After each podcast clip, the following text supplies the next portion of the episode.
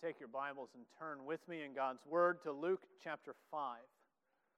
Today, as we continue our study through Luke's Gospel, we come to one of the more well known stories, accounts of Christ and his ministry, uh, of the healing of a paralytic laid, let down uh, through a roof to be put before his feet. And so we read today in Luke chapter 5, beginning in verse 17, and we will read uh, to the end of the section in verse 26. If you picked up an ESV, you can find that on page 861 uh, of our Cart Bibles. Luke chapter 5, beginning in verse 17 and reading through verse 26. And before we go to the Lord and hear his life giving word, please join me again in prayer, seeking his blessing. Let's pray. O oh Lord, we come now to your word because you have drawn us and you have called us and you will speak to us. We thank you uh, for this, your word, and we pray that you would use it as your scalpel to lay us bare. We pray that you would cause us to read, mark, learn, and inwardly digest, that we would receive the word of truth as we find it in Jesus Christ. So do this work for the sake of your name among your people, we ask. In Jesus' name, amen.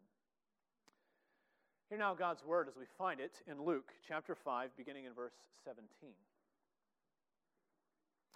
On one of those days, as he was teaching, Pharisees and teachers of the law were sitting there who had come from every village of Galilee and Judea and from Jerusalem. And the power of the Lord was with him to heal. And behold, some men were bringing on a bed a man who was paralyzed. And they were seeking to bring him in and lay him before Jesus, but finding no way to bring him in because of the crowd, they went up on the roof let him down with his bed through the tiles into the midst before Jesus. And when he saw their faith, he said, Man, your sins are forgiven you. And the scribes and the Pharisees began to question, saying, Who is this who speaks blasphemies? Who can forgive sins but God alone?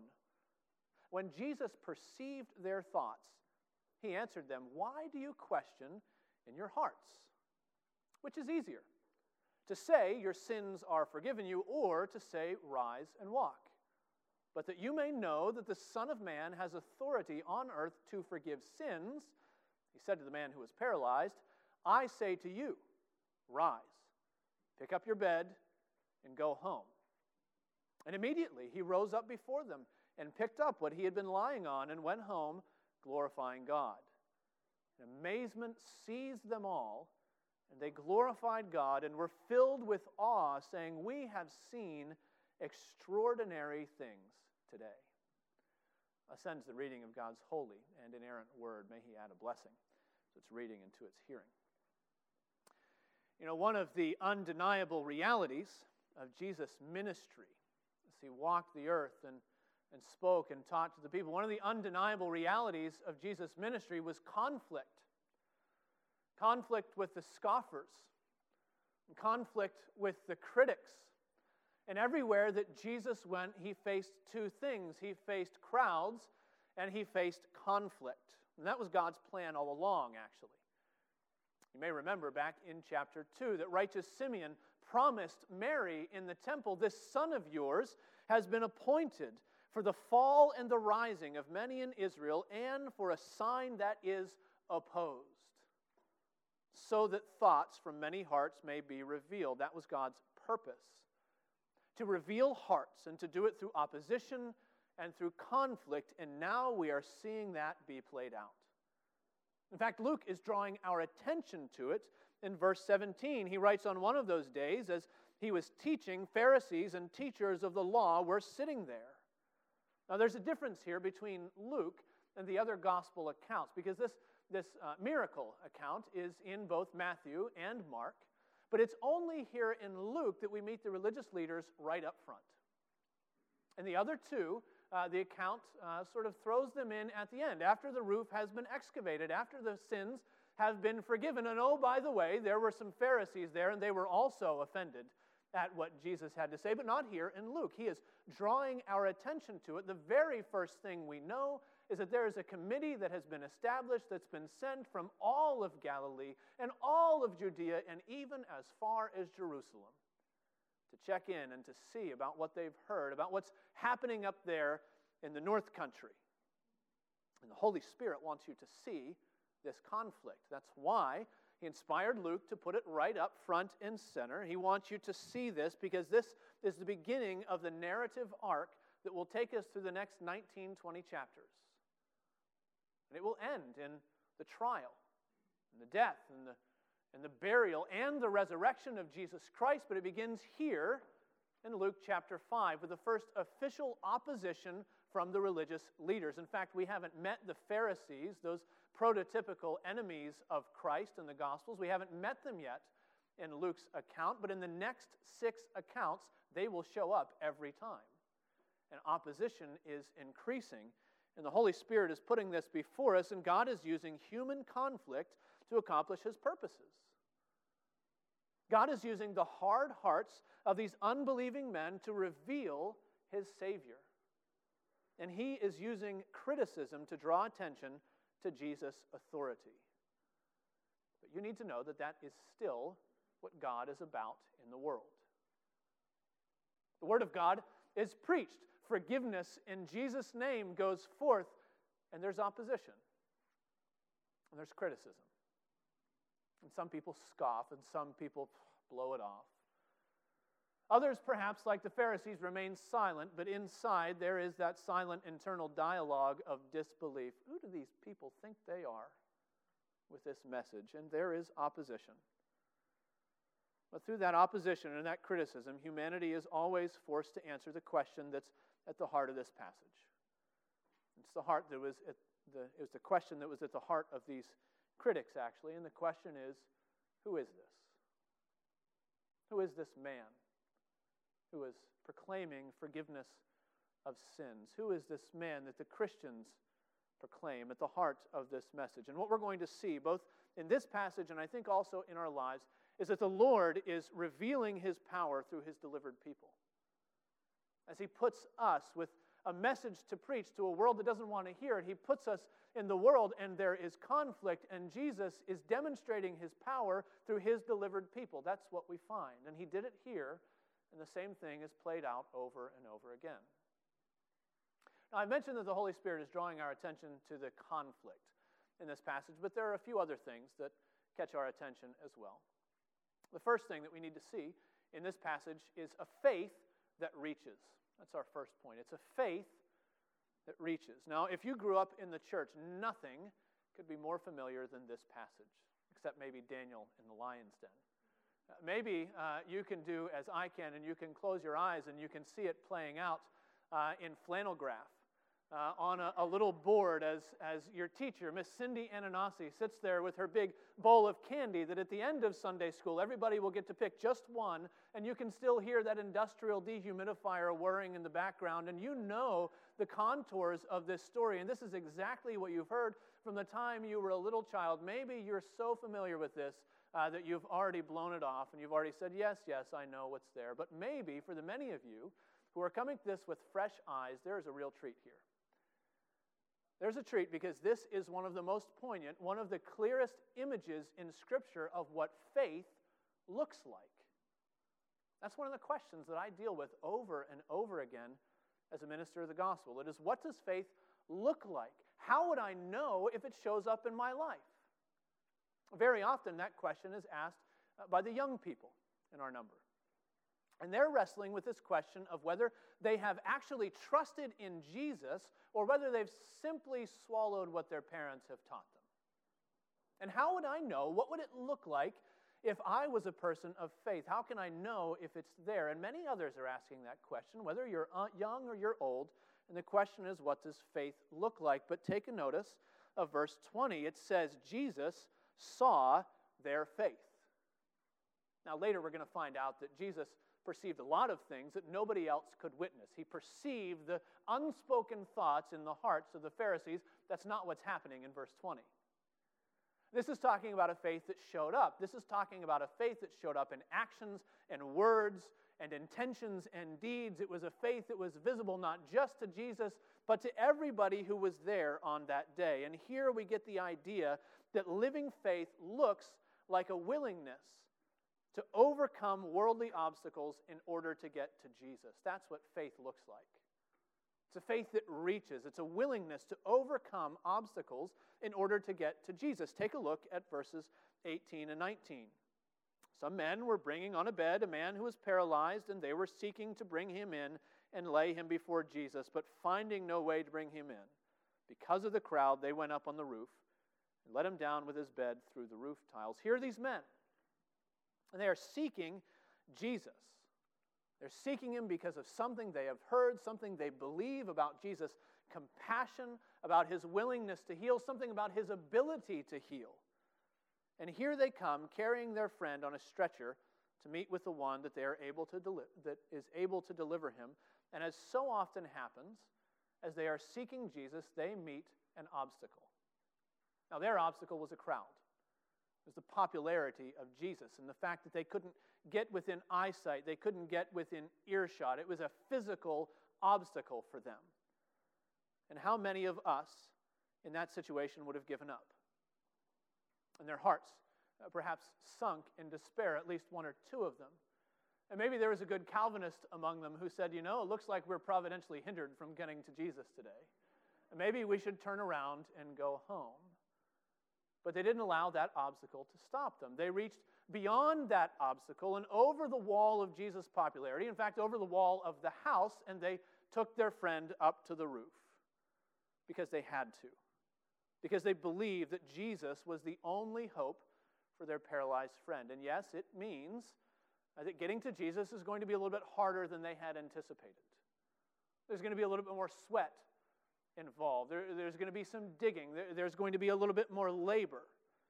It might have even meant that there was going to be some social embarrassment. We read this in the matter of two verses, we, we forget how long it must have taken them to take their friend to the top of the house and dig through a foot and a half of tile and thatch while everybody downstairs is trying to listen to Jesus and dust and dirt is falling on their robes, and, and they simply must have thought that these people are crazy, or at least they're a mild annoyance.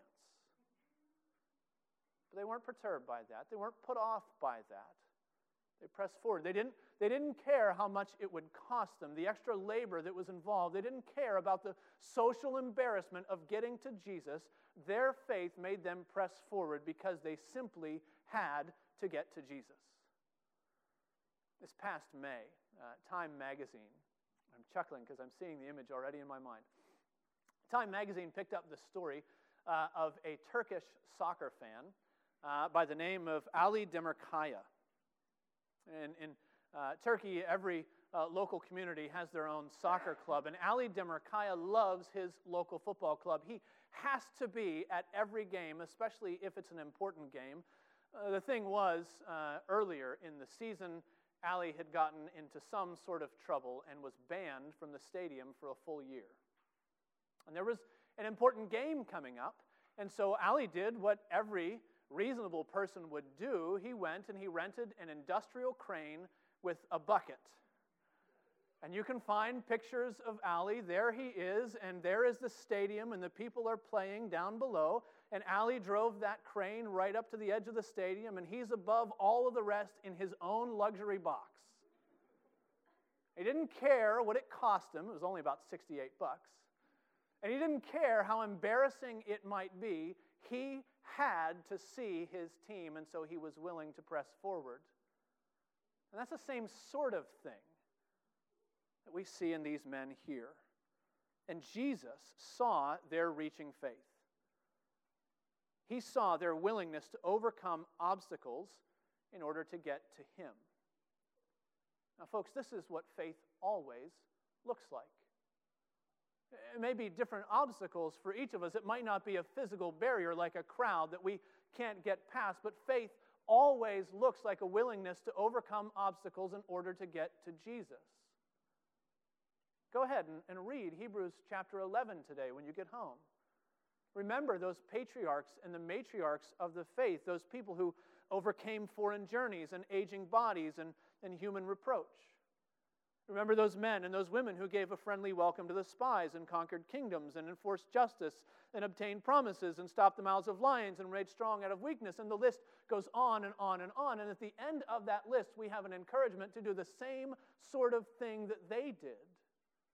Hebrews chapter 12 Since we're surrounded by so great a cloud of witness, let us also lay aside every weight, every sin which clings so closely. Let us run with endurance the race that is set before us, looking to Jesus, the founder and perfecter of our faith. What does faith look like?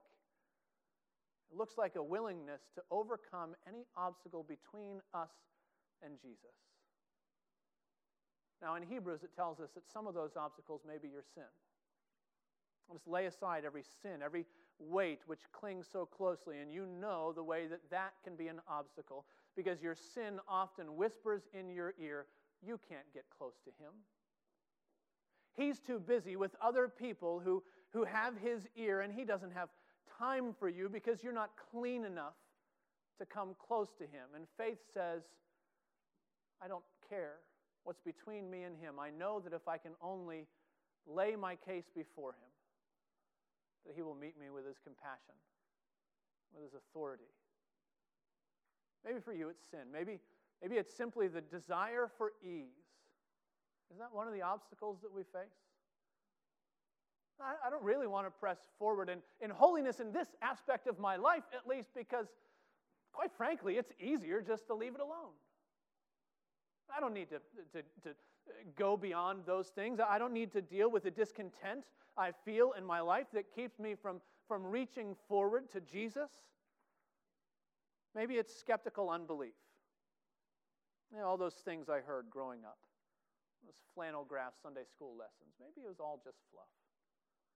And there's an obstacle. Maybe you need to spend some time asking the Lord, seeking what, oh Lord, are, what are the obstacles that are in my life? What are the things that try to convince me that I can't get to Jesus, and even if I could, He wouldn't want to deal with me anyway? That's what faith does. It reaches it doesn't matter what it might cost you, and it doesn't matter how embarrassing it might be. That kind of faith is worth it because we find in this passage that Jesus uses that kind of reaching faith. The rest of verse 20 bears this out. He says, When he saw their faith, he said, Man, your sins are forgiven you. Now, here's an amazing thing, and we might, uh, might have a hard time swallowing it first, but the Lord is saying that the collective faith of these men has something to do with the gift of salvation and forgiveness for this individual. That Jesus is using this faith, even this pressing, reaching, persistent faith of others, to do a work in this man's life. Now, uh, we need to understand what Jesus is saying here. We need to make sure that we don't make it too restrictive. So, when Jesus says, or when Luke says he saw their faith, that plural pronoun there, that clearly indicates the man himself, the paralyzed man who's who's laying there must have had faith in the Lord Jesus Christ. Sometimes we forget about him. Up until the end of the passage, he's just passive anyway. He's carried, he's lowered, he's, he's spoken to, and he just receives. We forget that he's also there. And we wonder if maybe Jesus is just forgetting him, forgiving him rather, of his sins because of someone else's faith, but that's not how forgiveness works. Forgiveness of individual sins always comes through individual faith. You can think about Romans chapter 9 and the way that Paul writes, and he says in the beginning of that chapter that he has an unceasing anguish and sorrow in his heart for his kinsmen according to the flesh. Why? Well, he says, I wish that, that I could even exchange myself for them. I wish that I would be even cut off from Christ so that they could be brought near. I wish that the Lord would would let them take my place in the kingdom of God. I wish there's so much sorrow. Why? Well, because they haven't pursued the righteousness of God by faith, we find out. In Romans chapter 9, verse 32.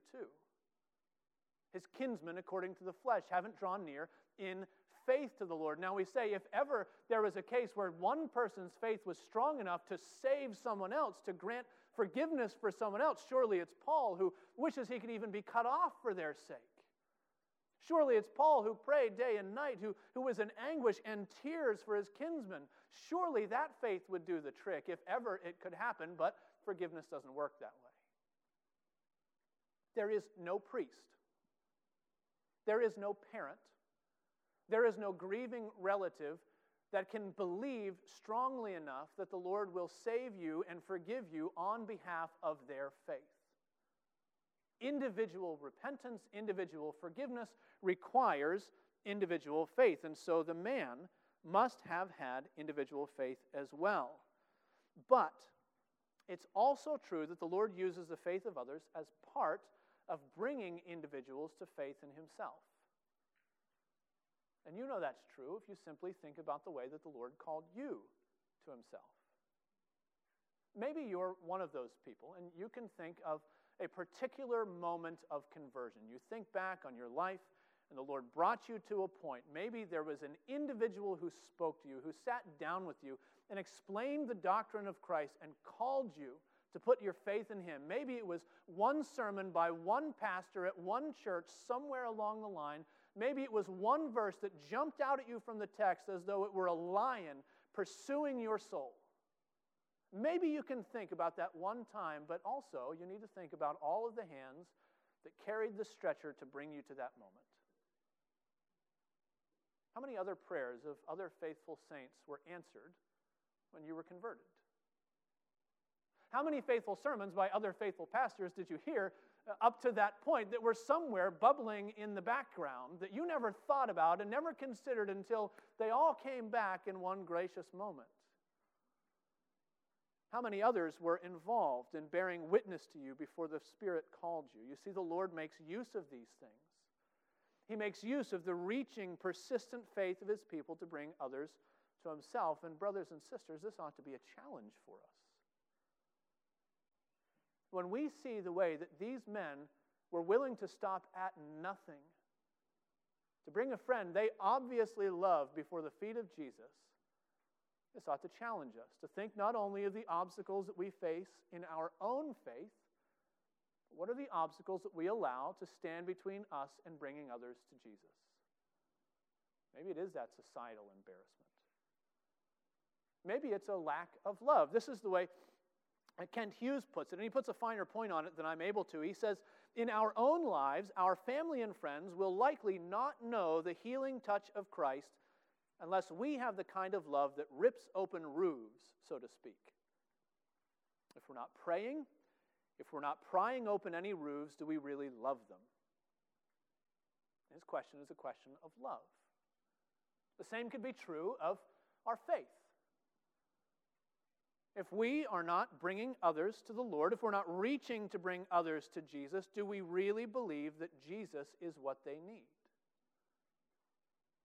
Is what faith does it reaches and it recognizes obstacles and it reaches beyond them. And it does so because we believe firmly that Jesus Christ is what we need and who we need because we realize that every day men and women, boys and girls, are perishing in their sins apart from Jesus Christ. There's a calling here to be willing to reach not only for our own faith, but for the sake of those the Lord is going to call as a result of our ministry.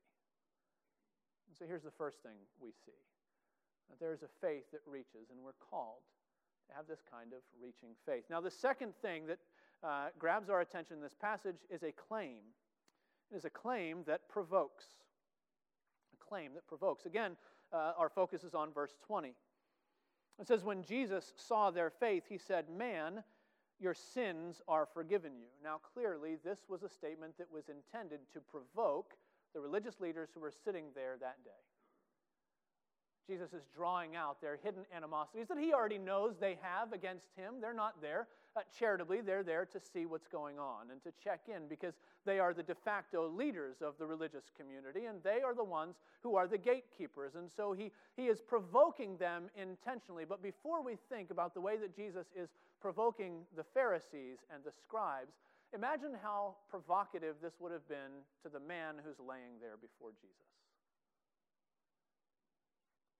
Mark tells us there were four men carrying their companion. They have just spent the better part of an afternoon, at least, uh, hauling him and his bed up to the top of a house. Uh, they had to carry him up a set of stairs to the roof, and somebody had to go and gather some ropes because they hadn't planned to be doing this today. And they began to dig. And they're making a fuss, and it's all clearly for a very obvious reason. Now, we don't know the prayer that's in their heart, but we do know that they were there with their paralyzed friend. And here he comes, lowered through the roof, and laid at the feet of the one who has already proven that he can rebuke fevers and cure lepers and heal diseases. And we recognize that as he's lowered down, everybody is holding their breath. What will Jesus do with this man with such an obvious physical need? And in fact, Luke makes you hold your breath as you read this passage. Because back in verse 17, he gave us that almost unnecessary detail. Jesus was teaching, and the scribes were there, and oh, by the way, the power of God was with him to heal. And so here he comes, and you're waiting for the passage to jump from verse 19 to verse 24. Man, get up. Your faith has healed you. Go home. That's what you want to happen. That's what you expect to happen, and it doesn't happen. Not yet, at least. Can you imagine how provocative that would have been? Here is this man trapped in the indignity of first century disability. He is completely dependent upon other people for even the most basic human needs and functions, and he's laying before the only one who can save him and heal him and make himself sufficient again. And Jesus says, I've taken care of your sins. How provocative. This is a challenge to believe that Jesus actually knows our needs better than we do. You see, we have a few options. Several of them are not very good. We can either look at this passage and say, well, uh, clearly, Jesus is out of touch with the affliction of this man. That's not a good option. Or we could say that Jesus might even be being cruel to this man. That's also a really terrible option. Or we can look at this passage and say, actually, Jesus knows full well what's at stake.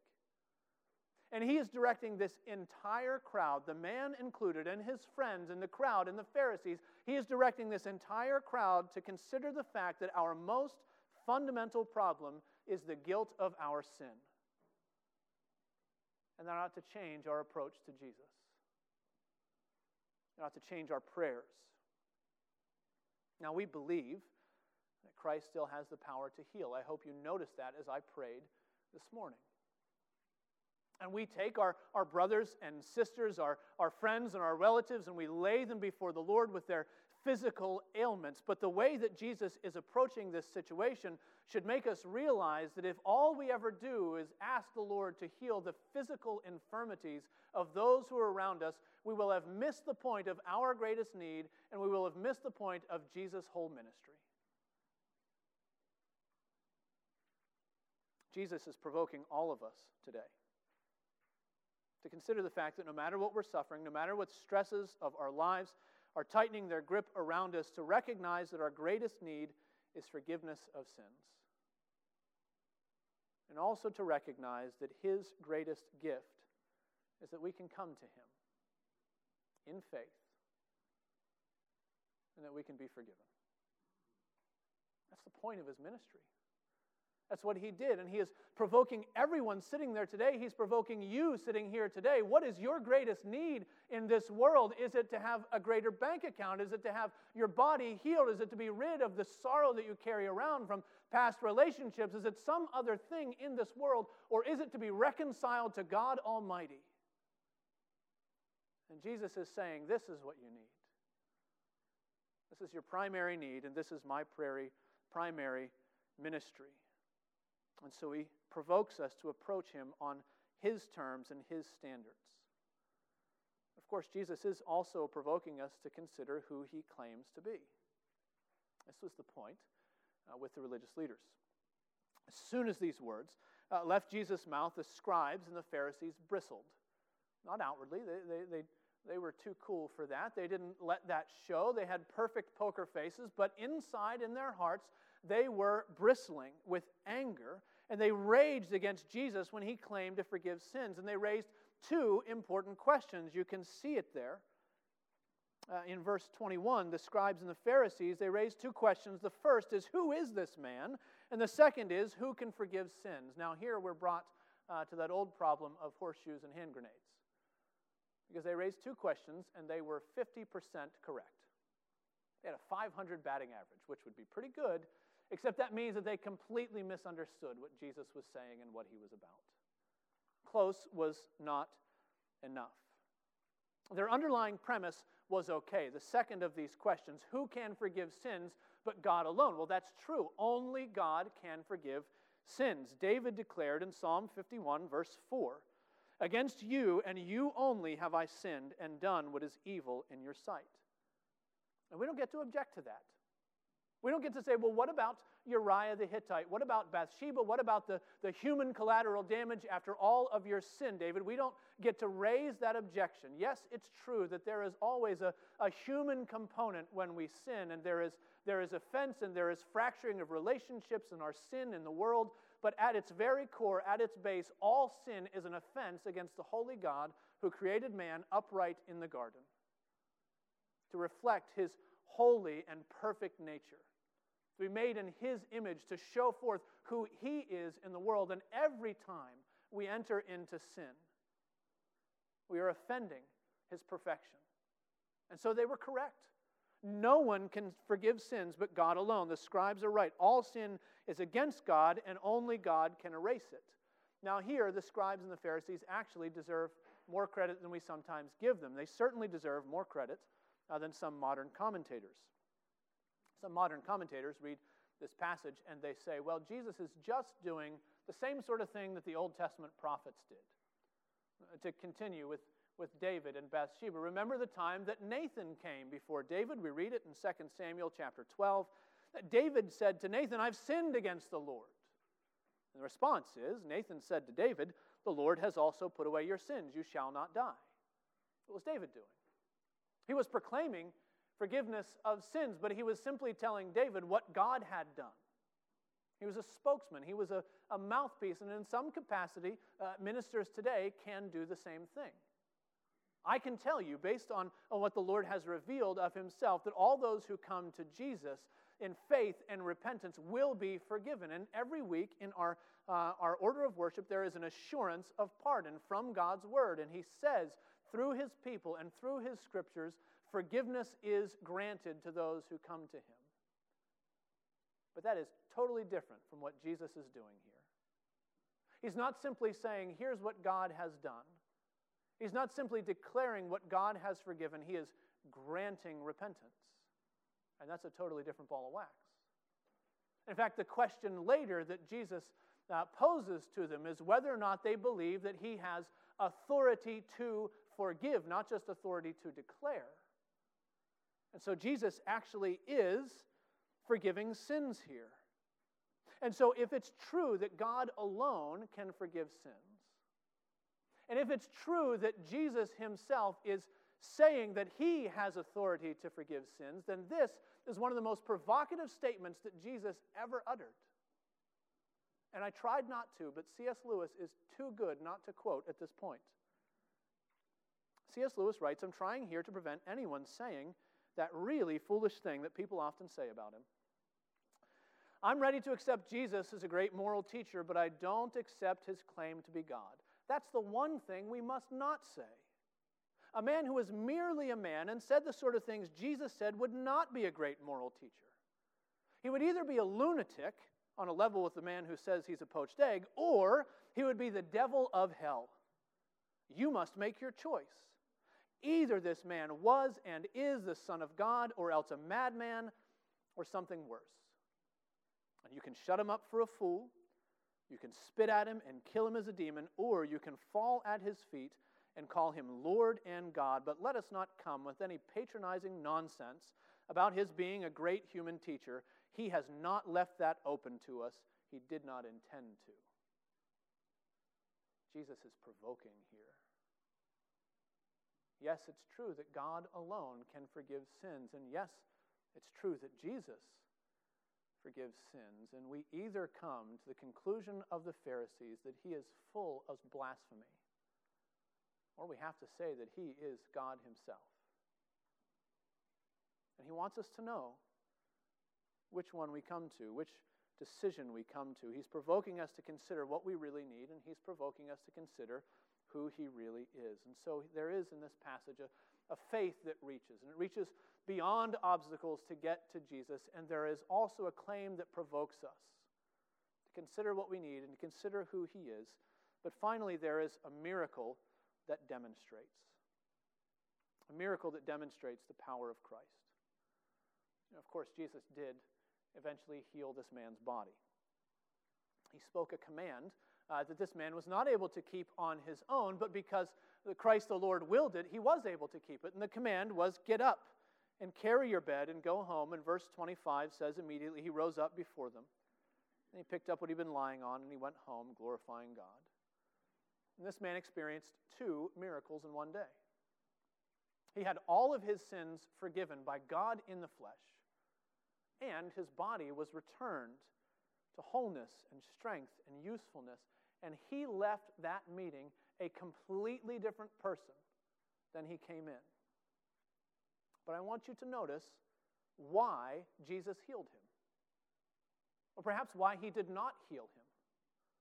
It says in verse 24, Jesus says, It was so that you may know that the Son of Man has authority on earth to forgive sins. That's why he healed him. He did not say, Well, because you have so faithfully served me, you deserve to be healed. He didn't say that you've got this, this powerful kernel of faith within you, and faith is so powerful that I have to do what your faith requires of me, and so uh, I have no choice but to heal you. He didn't even say, I'm going to heal him because I love him. Because I want my people to have all the best things in the world, and that includes full use of their faculties. None of these reasons. Jesus healed him so that his word would be proven true. Jesus healed this man to get glory for himself. So that everyone sitting there, the Pharisees and the scribes included, would know that Jesus is a man of his word, that he is the Messiah that he was proclaiming himself to be. We're not going to take the time to look at it, but this is the first occurrence in Luke of the, the name, the Son of Man. Which you can trace right back to Daniel chapter 7, the one who comes and the Father is seated, the Ancient of Days, and one like a Son of Man is brought forth, and to him is given dominion and power and authority. And this is what Jesus is saying, and they know it.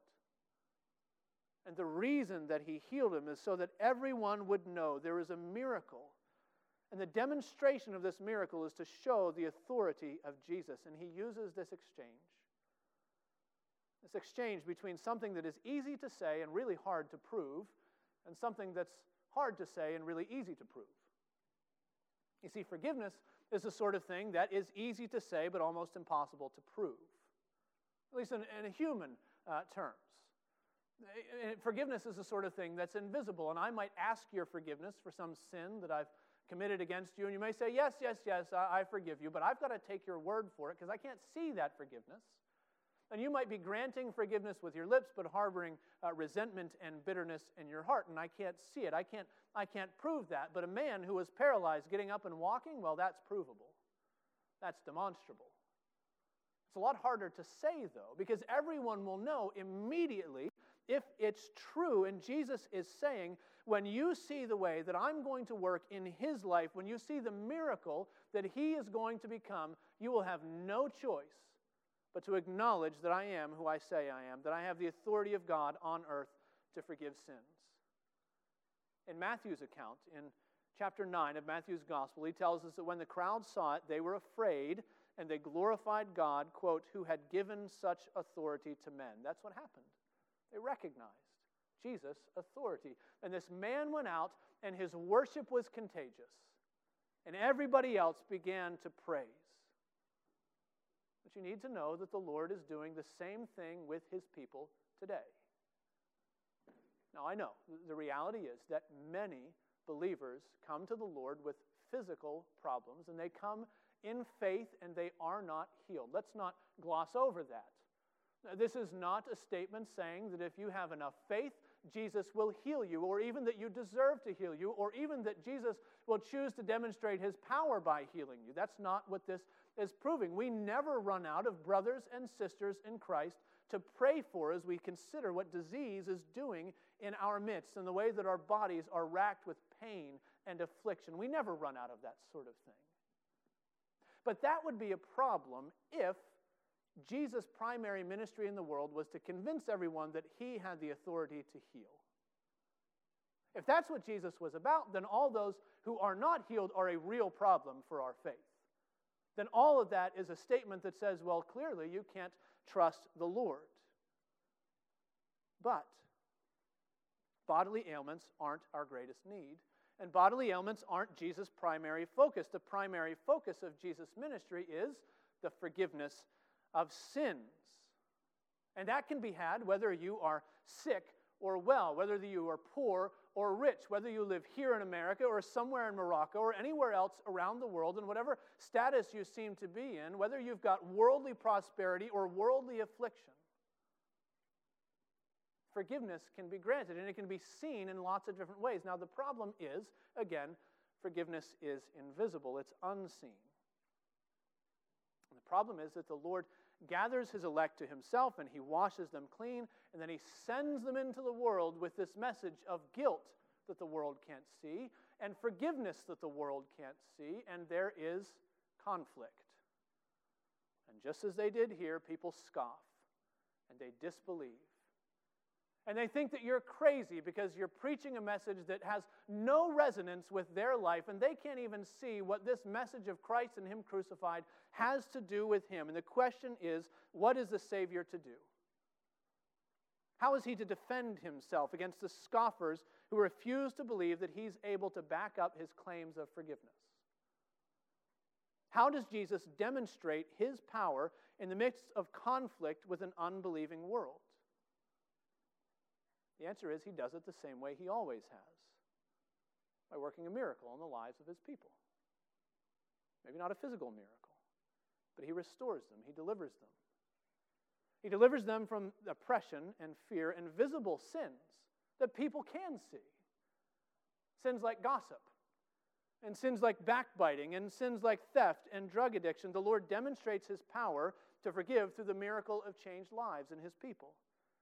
And broken sinners come to him, carried, as it were, on a, stretcher of sin, paralyzed by malice and envy and, and hatred and strife, and bound by all the sins that make humanity most unattractive and ugly and full of, of, of reproach. And Jesus gathers his elect to himself.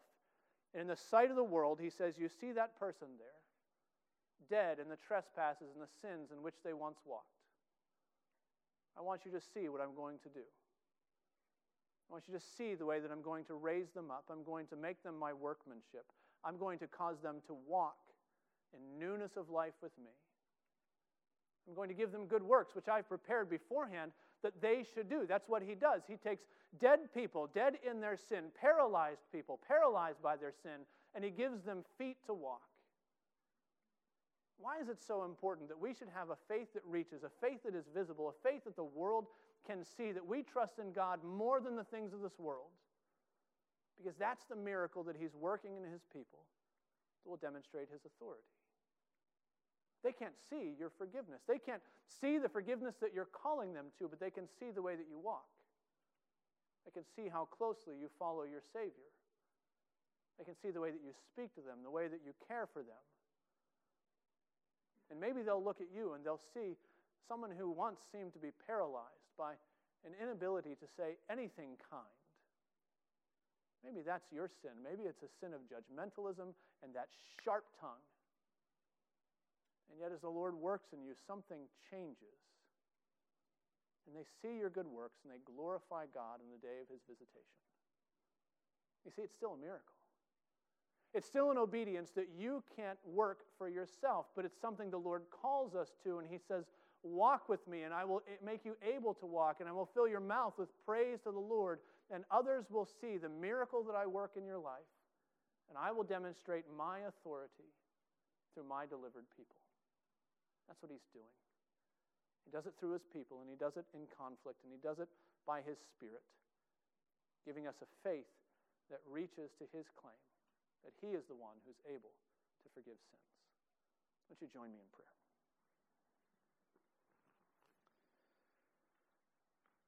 Oh, gracious Lord our God, we thank you for this word that you've given us. We pray that you would make us to walk with you. Pray that you would give us faith. uh, to press forward in the way that you are leading us, not by our own achievements or our own ambitions, but by your Spirit at work in our lives. O oh Lord, glorify yourself and your servants. We pray that if there are any here who have yet uh, been undecided about why Jesus has come and his authority to forgive sins and to cleanse us by his sacrificial blood of atonement, we pray that you would draw them to yourself in faith and forgiveness and set them free and give them feet to walk with you as well. We pray in Jesus' name. Amen. We come now to a table which proclaims to us the grace of God in Jesus Christ. A table which uh, shows us signs and seals of forgiving grace, which proclaims to us that the Lord is the one who keeps us walking with Him and pressing forward with Him. We come and we see these signs of body and blood, of bread and a cup, body broken and blood poured out to join His people to Himself. And we come and we receive a promise that all those who are His, the Lord will keep, and the Lord will sustain, and the Lord will cause to be sanctified until that day that He draws them to Himself. We hear in Mark's Gospel the words of institution. It tells us that as they were eating, Jesus took bread, and after blessing it, He broke it. And He gave it to them, and He said, Take, this is my body. And He took a cup. When He had given thanks, He gave it to them, and they all drank of it. And he said to them, This is my blood of the new covenant, which is poured out for many. Truly I say to you, I will not drink again of the fruit of the vine until that day when I drink it new in the kingdom of God.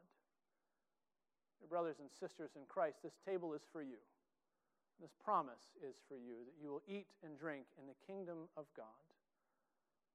You are encouraged, you are called to come to this table if you are His, if you have trusted in Him, if you have joined yourself to a church where his gospel is proclaimed and his word is believed. If you have not done those things, if you have not believed in him and been joined to a visible church that proclaims his gospel, please don't come yet to this table. Consider whether the Lord is calling you to himself, whether he is calling you in faith, and cry out to him. This is for God's people, and so we come together. Please join me in prayer.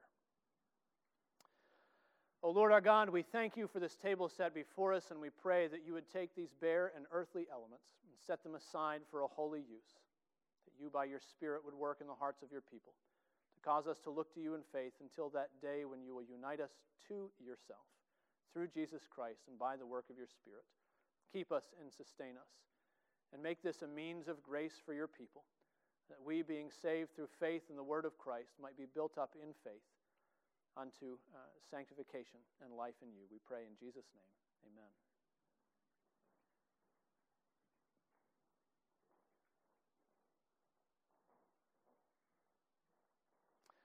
Lord Jesus Christ, on the night in which he was betrayed, gathered together with his disciples, and he took bread.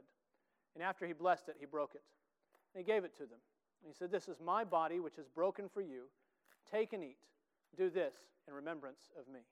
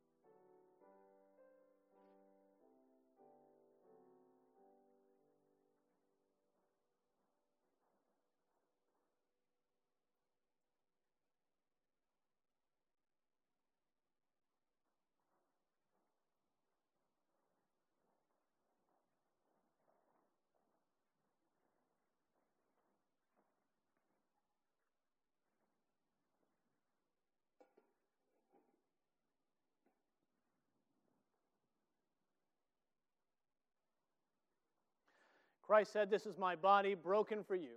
Take and eat. Do this in remembrance of me.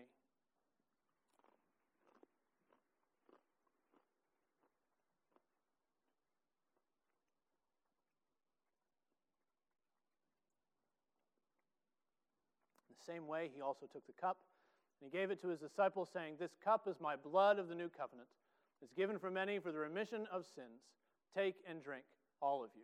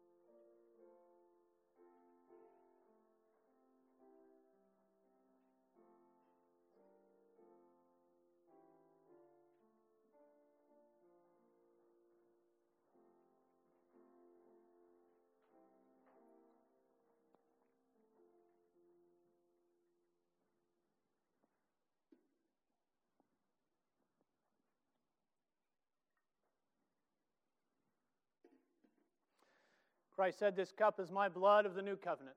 It's given for many for the remission of sins. Take and drink, all of you. Please join me in prayer. O Lord our God, we thank you for Christ your Son, the proof of your love, that while we were yet sinners, he died for us. And having given us your Son, how can we not also trust that you will give us all things necessary in him? And so, O Lord, build up your people in life and faith through your Spirit and by your word until that day when we eat and drink together with you in the kingdom of God, we ask. In Jesus' name, amen.